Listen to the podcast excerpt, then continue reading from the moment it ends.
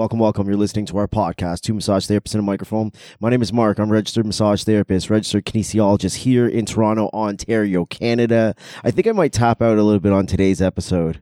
I I um I cracked one of my teeth. I cracked a molar in the back, and my tongue has been rubbing against this cracked molar, and it's really irritated the shit out of my tongue. It's been like And over I a taught, week. yeah, and I taught on the weekend, and all I did was speak like nonstop for fucking sixteen hours, and I, my tongue is just fucking. My mouth hurts. I think I'm, I might.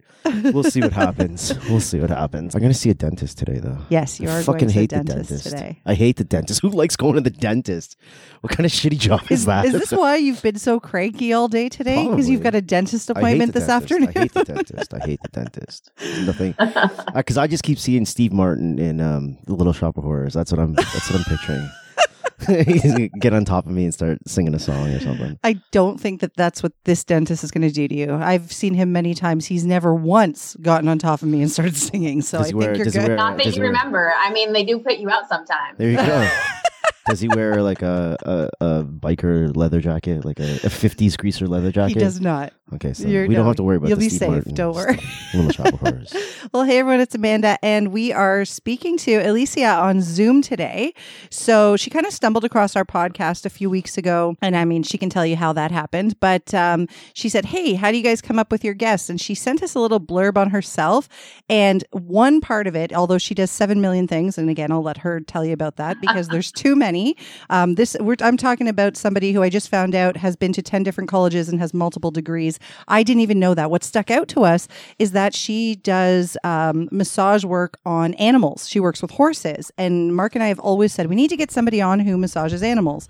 But that is like one of a billion things she does. So we don't know where the conversation is going to go today, which, as you all know, is are my favorite topics when there is no topic. Give us some background on yourself. So, how long you have been a massage therapist, how you got into it, and then we will go into how you started working with animals. Oh my gosh, so many options to go to. I really appreciate you guys having me on the show today. I am really excited to get to be here today and talk about some of my journey. I've been doing massage since I was five years old. When you were doing stuff at five, did you know you were doing massage, or did you you're just like I'm just gonna do this thing? I'm just gonna rub my mom. I'm gonna rub my dad. I'm gonna rub my siblings. I'm gonna rub my friends. Or did you like because like we have a, our four year old daughter because we're massage therapists. She will come and start doing kneading and stuff. She's like, look, I'm I'm doing massage. I would have never put that together at five just because I'd never had exposure to it. But did you know you were doing massage when you were at five? Yeah, so it's interesting. I have a really amazing mother.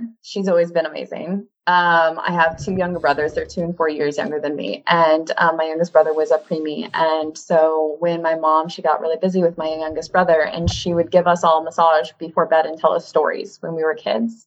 She wasn't a massage therapist. She was just a really nurturing, wonderful mother. And um, when she got too busy, then I took over that role at age five to give um, my younger brother, who's three, I just got massages every night. goosebumps. That is so like the cutest, cutest thing. When my four year old massages me, I'm like, oh, this is so nice because, well, one, she's actually pretty good at it. For four, these teeny tiny hands, she's got some power.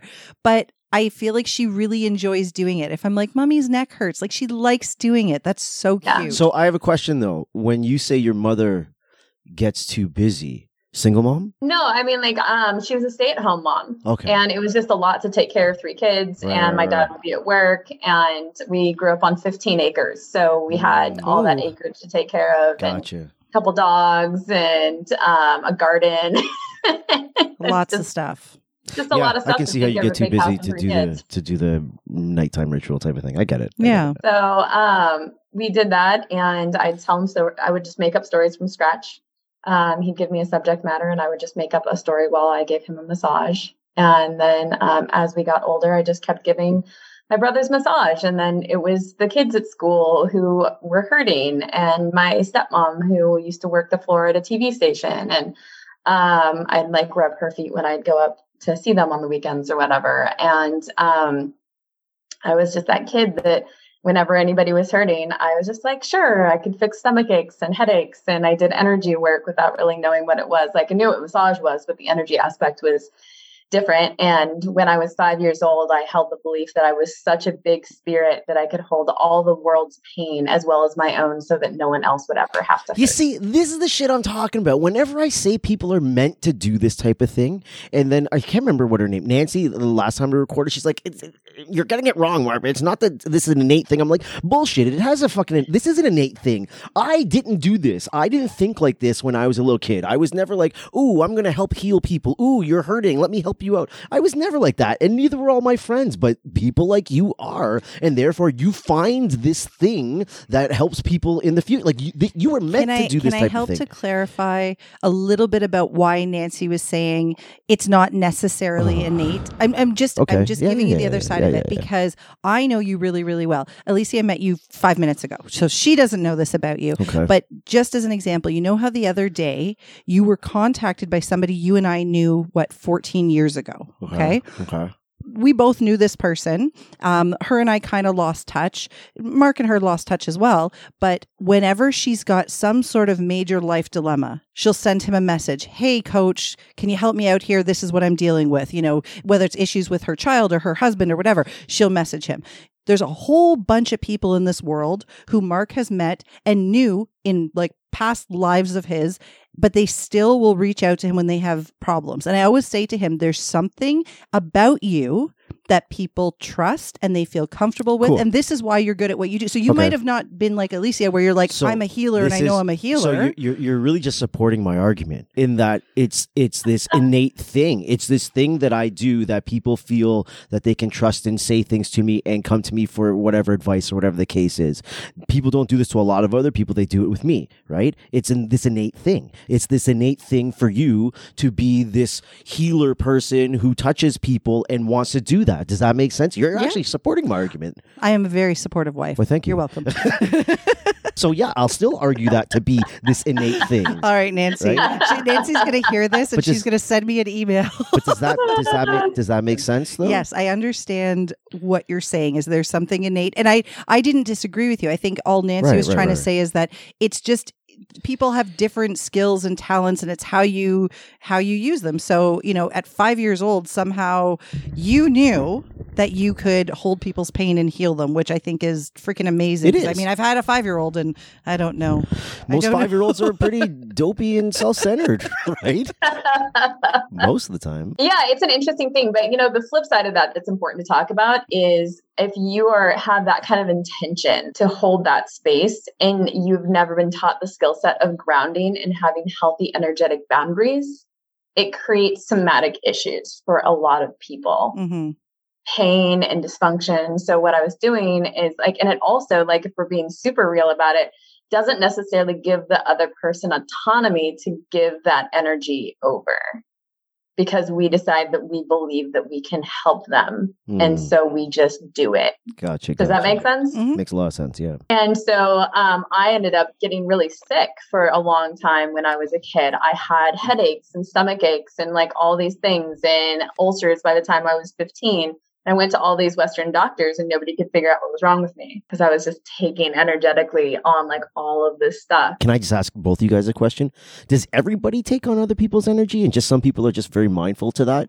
Like, did I do I take on other people's energy, and I just don't know that I do, and, and it manifests in certain ways, and I just don't equate it to like I took on someone's Well, let's ask the person who actually does energy work Okay, yeah. first. Um, I don't like to make absolute statements, but I'll put this here is that our emotions carry an energetic frequency to them. And oftentimes we wrong target and we send energy towards people that we're upset with. And when we lack bandwidth for a day and we aren't centered, then oftentimes that general outpouring affects us subconsciously or consciously. And so if you're around somebody who's really agitated and you're not grounded and not paying attention, that you then you might find yourself becoming agitated, even if you're normally a very calm person. There's a Mhm. whole bunch of people that are listening to this right now that are like, I don't understand this energy stuff. I don't know what you mean by grounded. If you're telling me that I'm not grounded some of the time, and that's when things can go kind of in directions that I probably wouldn't want them to go, what do we mean by grounded? That's a really great question. I'm glad you asked. So sometimes people can feel anxious, right? And I, I feel like it's the easiest thing to kind of describe. So um, think of a container that has energy in it, electrons, and they're like bouncing back and forth, right? And so when you have anxiety, it's like a small container and it bounces fast, faster and faster, faster because it's a small container, right? And then if you make the container larger, it takes a longer period of time for those electric signals to bounce, right? And so you're able to calm down.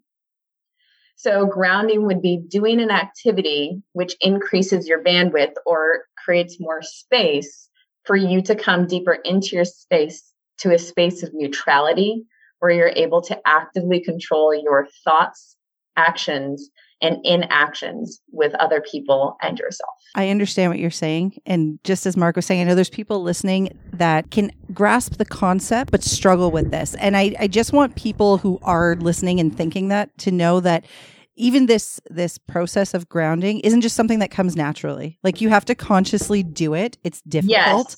And all of us, even people who are aware of the fact that this is happening and that, you know, you're absorbing other people's energy and you need to put up boundaries, even those of us that are aware of it, um, find ourselves, like Alicia said, not paying attention and suddenly in a pretty crappy space. So yeah, it's, it's not something that's just easy to do. Don't yeah, don't judge yourself about it. You know, um, everything in life is about creating a habit life, right? So even if something makes sense and it's great or you're interested in it, it takes time to build it in and remind yourself to do it. It's actually a really beautiful segue into some of the work that I do with horses as an empowerment coach. Um, so I do groundwork with horses and I do clinics as well to help people realize how their energy and the tightness in their bodies can affect their horses. And doing that in a way that um, helps create a safe container without shaming or like them or creating guilt. Um, but really rather coming to that space of um, letting go of ego and expectation and thinking of energy as um, something that we take and you think of grounding right? And you take your energy and trying to like do different breathing and coming into your body and putting the energy like down through your legs and into the ground um, or up through your head and into the sky. So like if you have a headache like pain we think about of pain. It's just stuck in the small little space of your head. But how we think about pain it's like yeah it'll be more intense if it's just in your head. But what if you put that energetically out towards the air in the sky, which has infinite space that can hold the pain that you're experiencing. This is why you end up with like pain at the base of your neck or a pain at in the back of your head or pain in your hips or lower back or the bottom of your feet because it doesn't have anywhere to go and it's all pent up in a teeny tiny little space. And so five year old Alicia was massaging her family, her friends, everybody, and trying literally taking on all their pain and creating pain in your little tiny body. Like, yeah. So I had amazing. a lot of stomach issues and headaches and um yeah and then it's interesting if people want to get into the different chakras and like where the energy gets stored because of like how it aligns to those different places um, I find people these days oftentimes have a lot of tightness in their neck and like blockages in their throat chakra, which is not really surprising energetically right now. Um, but like to release that and um, disperse it. Like it doesn't matter where the um, energy is stuck in the body, is that we are able to move it. And that's why moving our physical bodies and exercise even if it's just like going for a walk outside is really important because it's easier to just like ground and let things go rather than staying set stagnant. So fast forward then five years old you start massaging people and you decide to take on the entire world's pain which i can't believe a five year old even understands that concept at what age did you realize what you were doing to yourself energetically at what age did you decide I could do this professionally. Like I, I like helping people. I want to continue doing this. That's a funny story. I'm ready. Um, I started seeing a chiropractor more regularly in Seattle, um, Washington, which is where I'm actually from, when I was 19 years old. And um, she is the one that helped me learn how to ground energy. And I was going to college at that time for my um, associative arts degree in, uh, ed- with a basis in education. So most of my degrees are in education um, in one form or another. Um, but then I was I went back to Centralia and one of my friends from Seattle came down and he was working with a guy who was going to massage school. And he was just like, Hey Elise, Alicia is my given name, but everybody that knew me back then called me Lisa because most people can't pronounce Alicia. It's just adding another letter. You know, it's lots of funny things. It's fine. Um, but, uh, my friend, he came down and he's just like, you know, Elise, you're always giving everybody massage for free. Like, why don't you just like go to school for it? And making $60 an hour at the time sounded great as a 20 year old. Mm-hmm. Um, I ended up moving to Seattle with my fiance at the time, and I went to massage school. And uh, I finished my AA, and then I went up to um, Seattle. And I was like, yeah, sure. Like I'll do massage for a couple of years while I figure out what I want to do with the rest of my life. So this is the, the funny part of the story is because like n- massage was never supposed to be a long-term gig. Even though you were doing massage since you were five. That's right. It was never supposed to be a long-term gig. Yeah. Five, from five is not long enough. yeah. I just, the thing is, is I just have a really big heart and I've always been really nurturing and it was hard for me to have a skill set where I could provide relief for people. And like, if I see somebody that's in pain, like, and I have something that can help them, like, why wouldn't I help them? Right. So you were just going to do this as a way to help people. It was never going to be a career path for you. Yeah, I mean, I was like, oh, I'll do it for a couple years, and then I'll finish up my degrees for education to become a teacher because I love kids and I really wanted to be a stay-at-home mom, and like have four kids and like do that whole thing, and then like work when my kids were old enough to go to school and um, and then the irony is that I never got married and or had any children after going to college for 10 years for education. Um, but I still wanted to help people. And the beautiful thing about transitioning through all that was finally coming to a space of grounding the energy and understanding that I could help facilitate the healing process while still giving people the autonomy to be responsible for their own condition in life and not not take on that energy to my own detriment. Like i'd rather help empower people to li- live their most authentic lives like physically through helping them through massage a, emotionally through helping them with the coaching all of those different pieces. Um, because then they can go farther with how they um, support their bodies and their families. Okay. I'm trying to figure out which direction we want to go next. Do we want to talk about all the education piece or do we want to move into how you got into working with animals? That's a funny story, too. So let's listen to the funny story. I want to hear it. So I um, ended up going to the Northwest School of Animal Massage, um, which was in um, like Washington and Redmond. And uh, I was just like, yeah, I want to work on the horses at the racetrack and do all these cool different things. What makes you want to work with animals? Oh, they're way better communicators than people. Hmm. You're going to have to walk us through Okay, that yeah, yeah. much slower because you're also talking to two people who have, have no never had, to we've never animals. had pets. We're not pet people.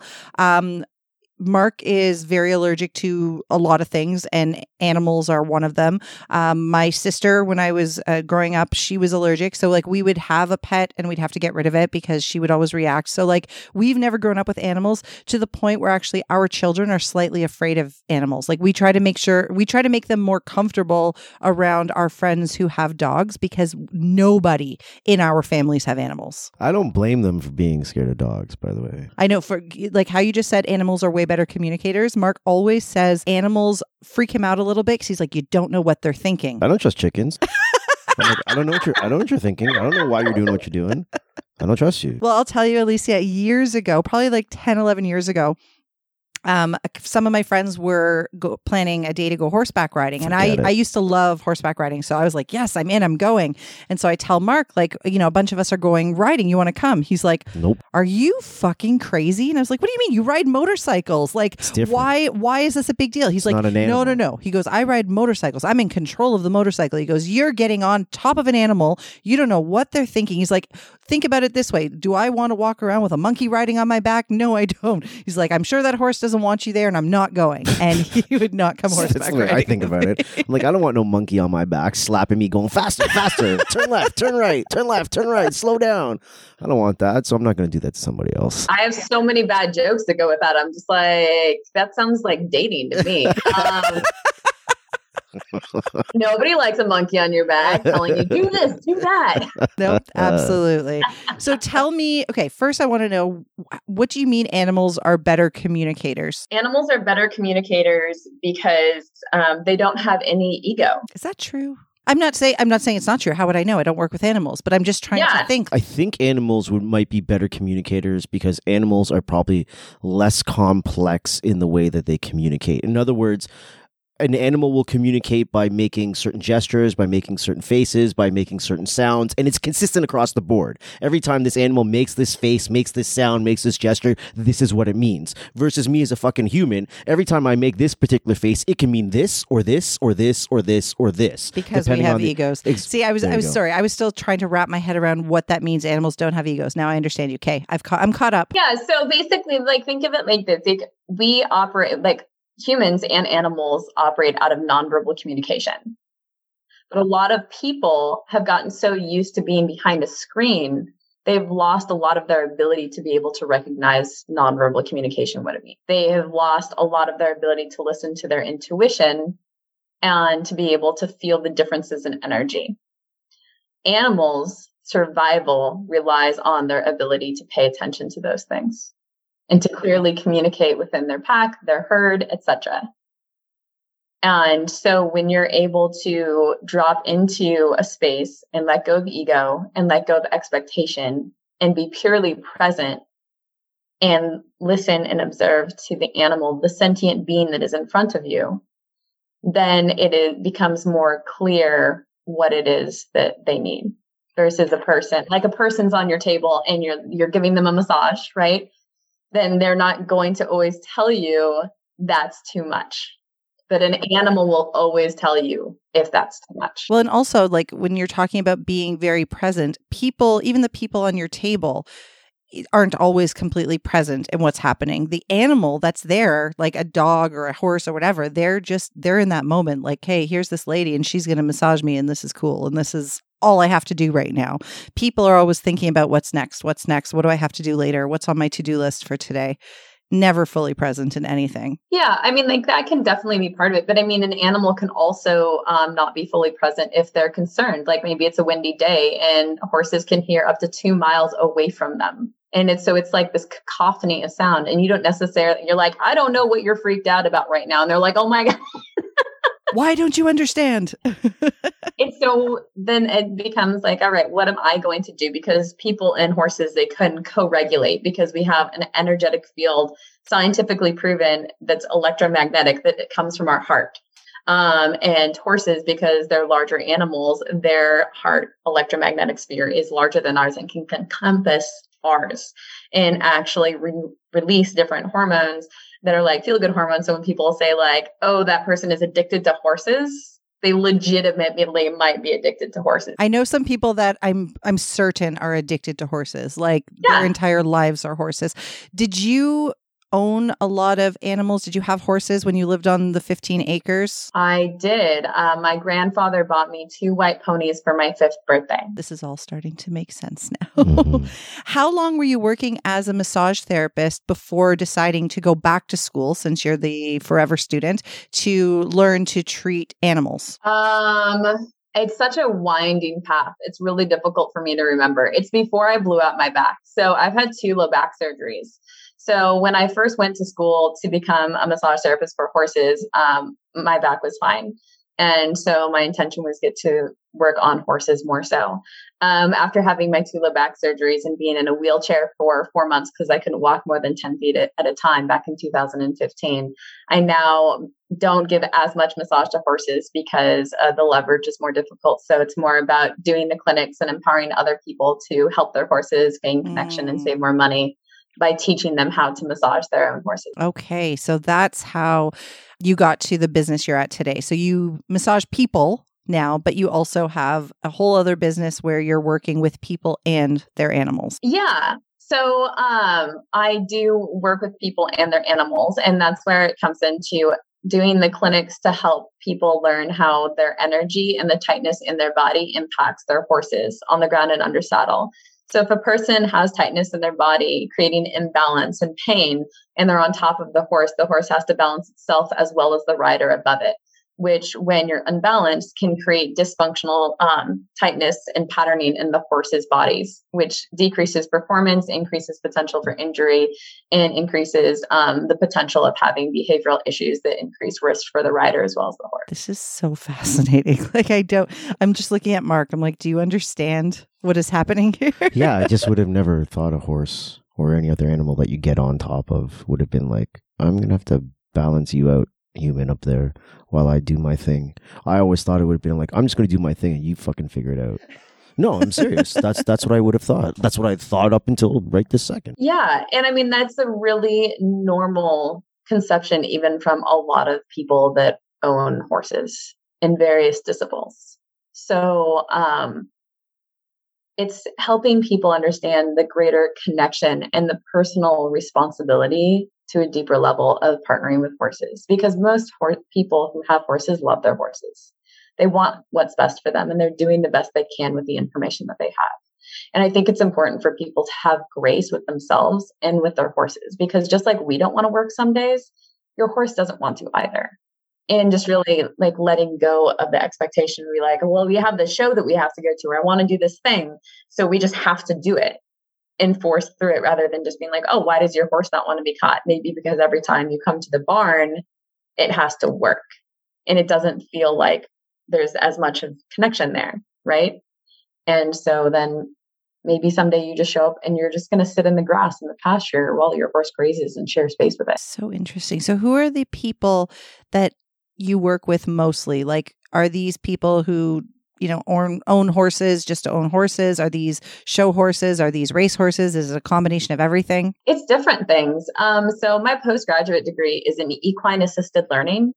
And so that's why i um, matched the working with horses on the ground as an empowerment coach. So i help people with emotional regulation and communication and boundaries like in combination with those other things that i was telling you about just then um, because it all really comes together, right? The tightness in our bodies, our ability to show up authentically with a voice in the world, um, increase our health by being able to step forward as our authentic selves. Um, so I talk to people within the therapeutic riding world, people who are equine facilitated mental health providers, people that do equine assisted learning, people that show, um, just basically anybody that shows up and they're just like, hey, that sounds like really interesting and helpful. Um, sometimes I partner with clinicians that are horse trainers. There's like a whole equine world that I know nothing about. A lot of people don't. Yeah, some people need more of a sensory experience with, with doing counseling and they go out or even education. Uh, kids are helped academically by partnering with horses. There's something called horse powered reading and horse powered math and we're working on horse powered science. Explain explain this to well me, but and our listeners. I'm sure there's some people that are going to say horse powered reading, horse powered math. Explain this to me. How how are we benefiting children's learning? How are we enhancing their learning by partnering with horses? So there is a great book if people haven't read it. It's called Last Child in the Wood. It's about nature deficit disorder. Um, which shows that like kids actually like you go outside in nature and it helps you on multiple levels physiologically and helps you to be more present. And when working with horses um, that layer that that wall that we oftentimes have with people because we feel like the judgments that are being put on us is not present with horses. And so they're able to be able to really like drop into presence and engage more in the content, whatever you're presenting the person, regardless of age. And then you have the sensory aspect of partnering with horses, um, sight, touch, like audio, like all these different things. And there's the sensory processing um, theory um, that goes in there to help engage people. It like you hear about it more autistically, but it's just it's for anybody really. And then we have multiple intelligence theory as different people process information differently. And schools statistically only um, teach to two, maybe three tops of the intelligences out of the nine intelligences there, which is why a lot of kids check out in school. And one of the primary ones that um, are activated is the kinesthetic um, intelligence. And so they're able to engage with that when partnering with the horses in a way they wouldn't be able to in regular school. I know that was kind of a long answer, but like I had no idea, as I said at the top of the episode, I had no idea what we were going to talk about, but I had no idea that all of these things even existed. I don't know. Did you? Did no, you know I, about no, this? I don't know any of this, this stuff. Nothing. No, I had I no anything. I had no idea there was a whole world of like humans and horses and I mean I you know I, I, live in the suburbs in fucking Toronto. Like, Yeah. what the fuck would I know Yeah. about horses? This is wild to me. Um, so I want to talk about you and your businesses then. You know, you've brought up this term empowerment coach a couple of times. I know I know a friend of mine, that's a title she uses. So I have somewhat of an idea of what that means, but can you define what it is you do and like what it would look like for somebody who is coming to see you for for a session or an appointment or I don't know how it works with with your business. Sure. Um, really quick before you go on to that, uh, I would like to say that there are hypoallergenic horses for people who are allergic to them. They're called Bashkir curly horses. And there are some Mustangs in the United States that have that genetic coding in them, as well as those that are bred off the plains. There you go. you can you know. can partner with a horse. Good to know. Yeah, they're really sweet. They're very comfortable to ride. And horses, just like people, have different personalities. That I can believe. I went horseback riding once. Oh, th- actually, let me ask you that first. What are your thoughts on horseback riding? Because, like I said, Mark like makes jokes about the monkey on our back, but he also like you know he's brought this point to me a few times. He's like, "It's cruel, no?"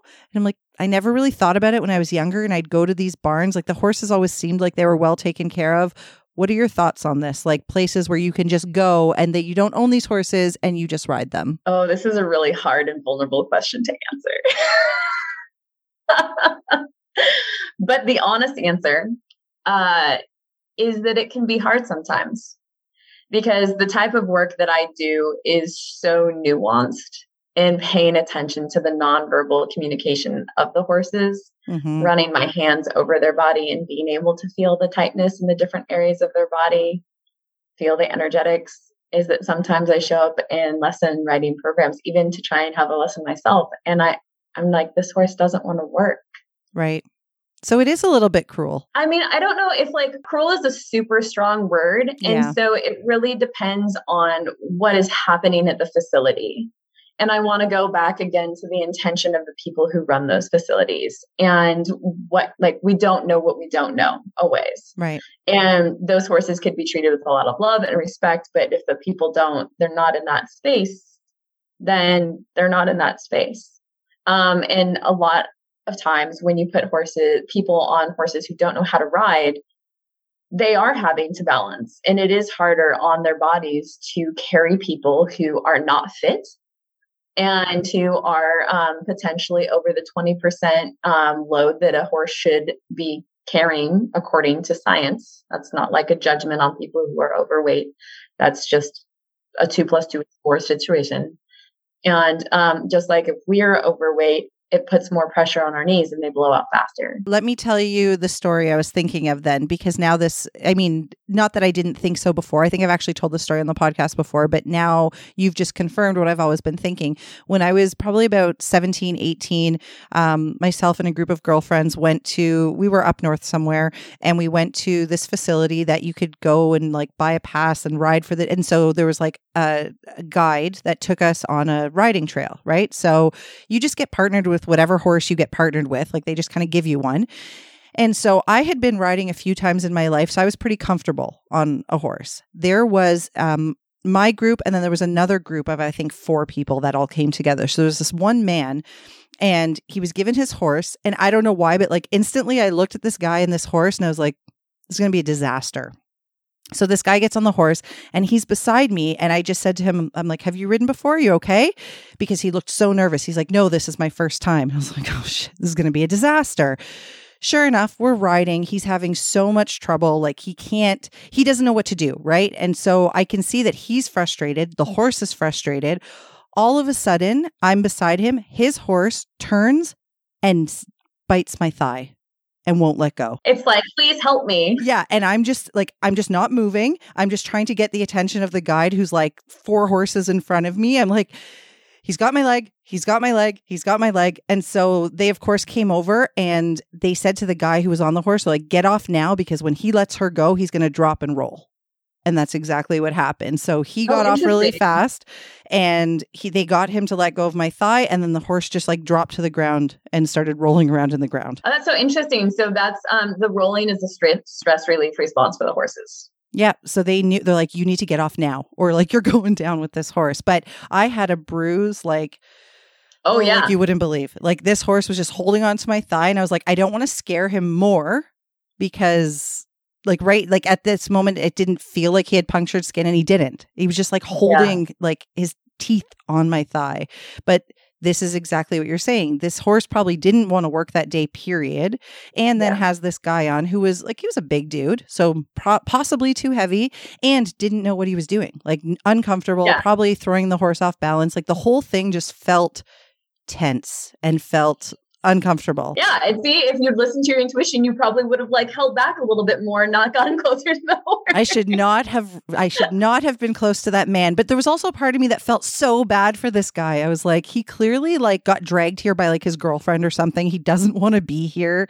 And uh, anyway, so Mark has been somewhat right the whole time that maybe we shouldn't be riding horses that don't do want I us know? to ride I don't them. know. I don't know anything. Yeah, I mean, like it's an interesting balance, right? Because in order, it's in order for us to become better writers to facilitate the process, you have to find the right match with the horse. And there's like different levels of like how are we doing our best to support those horses, even if it's not ideal.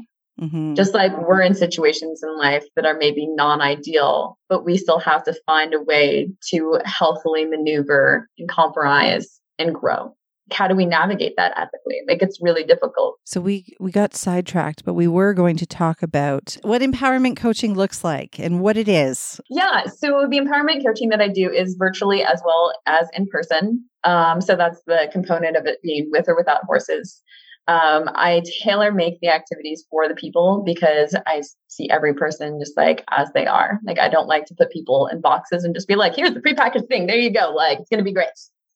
Uh, I basically talk to people about their goals, what they're struggling with, and really um, focus on creating a safe, non judgmental space where they feel like they can share without shame or invalidation as we work towards their goals at a healthy gradient that doesn't make them feel like they need to shut down. who seeks out your coaching i know that again i'm it was the same when i asked you about like what type of horse owners come to you but like who would come to see an empowerment coach? Like give me some examples of who this could benefit. People who feel like they don't have a voice, people who feel like they're really struggling to confront their fears. That is negatively spilling out, um, people who feel like they are not able to emotionally regulate very well, like they're just constantly overwhelmed by whatever emotion they're experiencing. Um, people who struggle to make friends, um, people who struggle to talk about sex and have like a healthy dynamic with their partners or partners. so you are all over all over the place. And how do you how do you balance this? How do, or i mean it's not a balance i guess but how do you go from the body worker to the body worker and animal body worker to the empowerment coach and also incorporating the animals like there's i feel like you do you do all the things I do. It's one of the benefits of being single. you do all the things can just work on my my legacy life goal of trying to empower at least a billion people on the planet. you can't have a monkey on your back no absolutely not You know what's interesting when I think about the things that thread through all of them is having healthy boundaries. Because as a massage therapist, that is one of the key components of us doing our work. Having healthy boundaries with our clients, having healthy boundaries in communication, in our energy, um, having healthy boundaries in how we market ourselves, and um, really saying, I'm worth whatever I'm charging, and I'm not going to have you belittle that. Um, I mean, like I can talk to massage therapists after 20 years of being in practice. Like if somebody's struggling and needs mentorship, I've been able to take my practice from zero to like $7,000 in four months in a brand new place as a cash based practice. right you you moved states right like you opened up and you were suddenly like crazy busy in a, in a few months of living in a new state Yeah. I, um, I showed up and I had no community, no job, and no place to live. I started a practice from scratch. It was actually it was a really scary moment. It's a great conversation to have for people who are being afraid to walk away from um, being like an employee or um, doing into going to, into a different modality. So for most of my career, I really focused on insurance work. And that was part of what it was great for me to just like go back to Washington State or whatever, where I was in network with a place with Regence, which had been a closed network for God, like 15 years or something. So I just show up and tell chiropractors and doctors, be like, hey, I'm here. I take Regence. And they'd just be like sending me all of the clients. So it was like cake. It was cake to take like a practice from zero to, you know, like a lot of money six six thousand dollars or more in just three months, like when I was in Washington. Um, but here, um, it was the first time in my career that I created a practice that was solely cash based. And from the standpoint of cash, that just means like not taking health insurance. And uh, I had some trepidation about that. Like, I don't have any of my old network of clients here or like contacts with other providers. I don't have insurance. Like, what is this going to look like? Is the same way that I market going to work here that did in Washington you know, East Coast personalities versus West Coast are very different. Um, but I, um, I was really successful, and I'm incredibly grateful that um, that my skill set and my ability to be a good businesswoman carried through that. Why do you think you were so successful? Because I'm very real. uh, my my general joke is that I uh, I'm incredible at what I do as a massage therapist.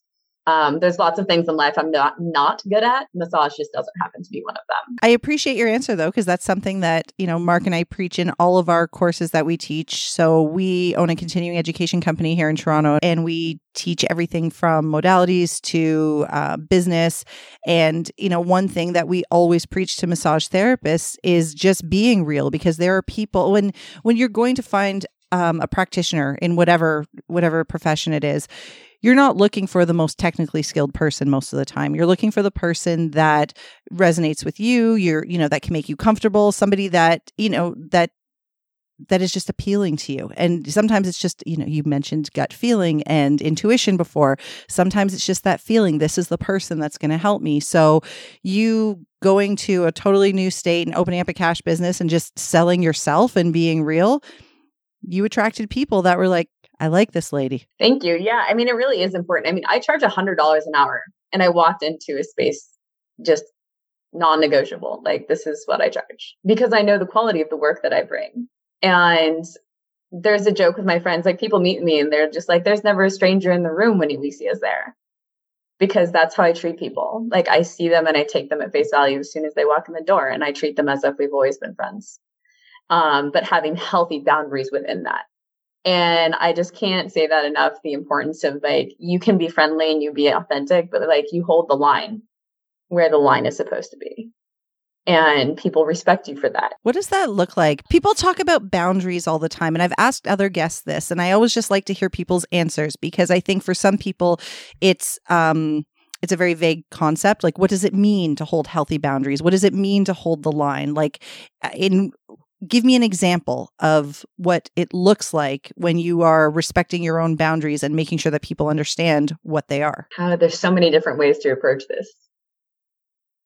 So there are certain personalities that show up that can be abrasive and inappropriate. Mm-hmm. And um, some people try to diffuse the situation by engaging with them and if a guy says something stupid to me, I just ignore him. All right. I mean, like sometimes women say stupid things, but you know, like I I have I'm pretty like easygoing and I'm not easily offended. But if somebody crosses the line, if they really cross the line, like I'll tell them. So you won't let yourself sit in an, an un- uncomfortable situation. If somebody's making you uncomfortable, you just say, stop that. Yeah. Like I'll tell them, stop it. I also know that like if anybody ever did say or do anything inappropriate, I would just tell them to fucking leave. Perfect. just like just I would just be like, get out of my office because like uh, there's nothing that's worth one like my career And um, I'm just like, sorry, guys. Like, there's no level of awesome sex that you can offer me that's going to be worth my career. Like, move it along. um, so it's like, just to be frank, like, seriously, like, no. And so I don't have any problem telling somebody to leave my office. There's always going to be another, like, great client that can step forward. And I think that's important. It's part of the abundance mindset versus the scarcity mindset.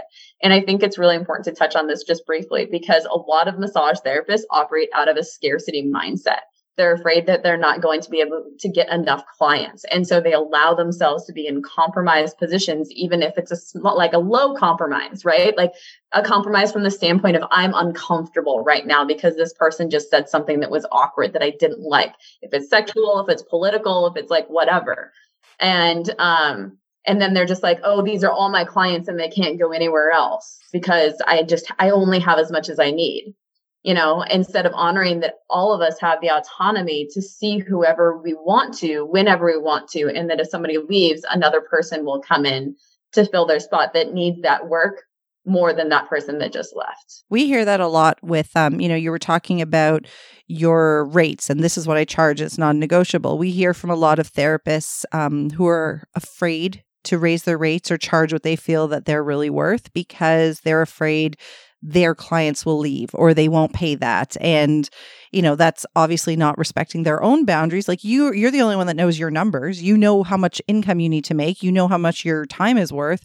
But therapists will set their rates based on what you know the person down the street is charging because they want to make sure that they're not going to lose clients to that person because that person's cheaper? Yeah, it's difficult. The game changed in the states, at least, when Massage Envy came in about 15 years ago, if I remember the um, time frame. Uh, because they were offering like massages for forty dollars an hour when the um, baseline was sixty. So they started undercutting the industry, and so this conversation became more prevalent. Um, and it just really requires people to stand within themselves more so and just be like, I believe in myself.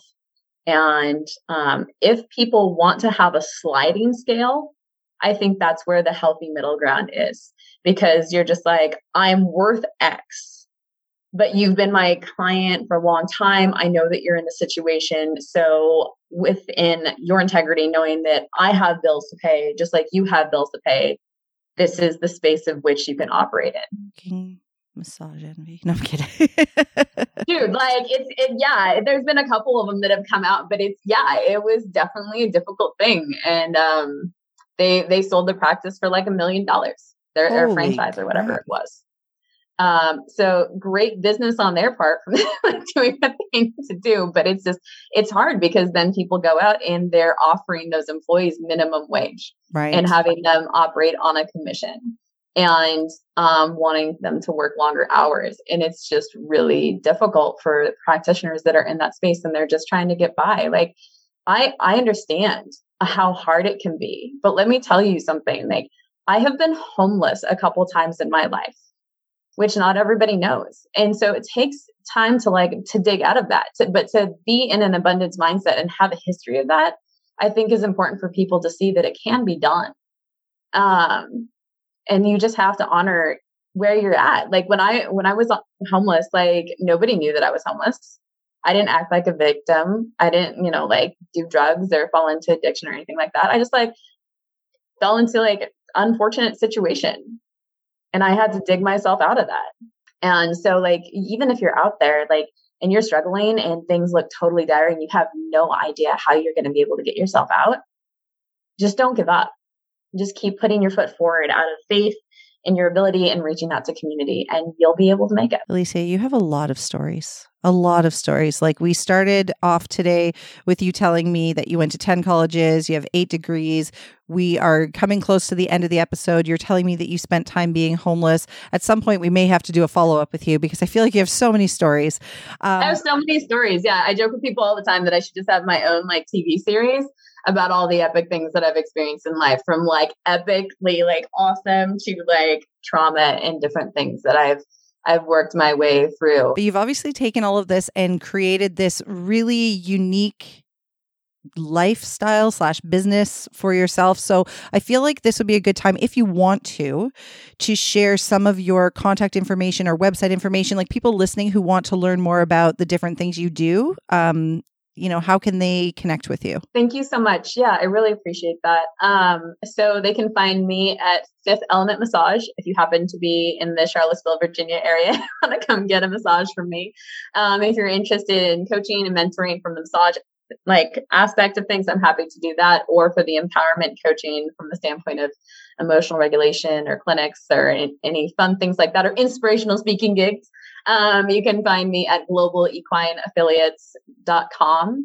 Uh, and uh, yeah, so there's lots there. You can also find me on Instagram at, at Elysia Buss, E L Y S I A B U S S. And you can deep dive into some of the other interviews that I've done um, from the equine world, my men's group that I host, and the women's group that I host as well. So many things. So many things. Scratching the surface. We like last night I was on a roundtable podcast for uh, doing work to help support men's rights. Whoa. Okay. So that's something that you'll be, if you go to Elysia's Instagram page, I'm assuming you'll be able to find information on all of these things.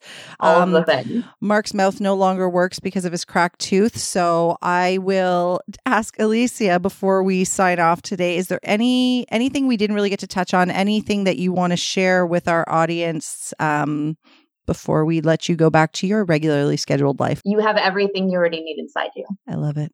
Simple, inspirational. Well, thank you for spending time with us today. Does your mouth hurt too much to do the outro? Oh, no, he can't talk at all. So, as Mark would say, you guys have been listening to Two Massage Therapists and a Microphone. Peace.